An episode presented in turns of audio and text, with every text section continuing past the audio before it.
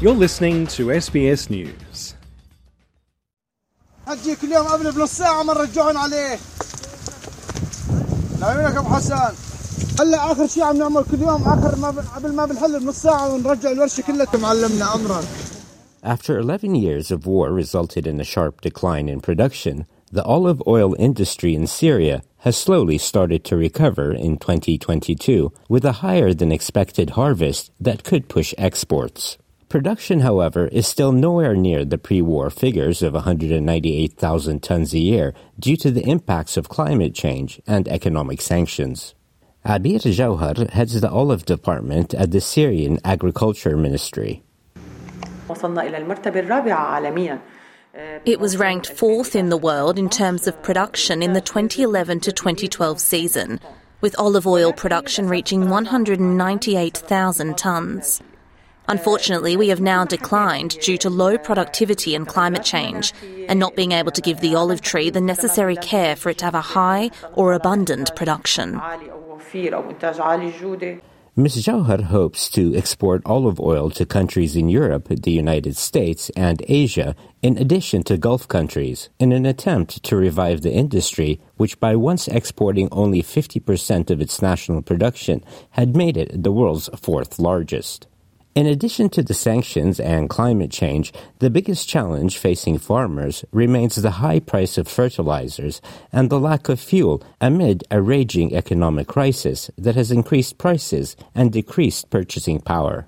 The instability has led to Syrian olive oil being offered at prices too high to gain competitiveness on a global scale. The circumstances of the sanctions also and the impossibility of competition in terms of price in global markets are reasons for the decline. Unfortunately, the cost of production here is high and the export price is in a way also high. Ms. Jauhar says if the sanctions on Syria are removed, oil production will rise again. If the requirements are available and the sanctions are removed, it will be easy to secure the necessities at reasonable prices so that we can provide the tree with the needed care. God willing, the olive tree is very generous. Without you giving it, it gives you. Surely this will help the production become better. Mar'i Zaidan owns an olive farm. He explains why olive oil has become so expensive. One Australian dollar is now equal to 1,695 Syrian lira. The oil is expensive, yes, but it costs a lot to produce. The fuel costs 250,000 Syrian liras. How much should pure oil cost?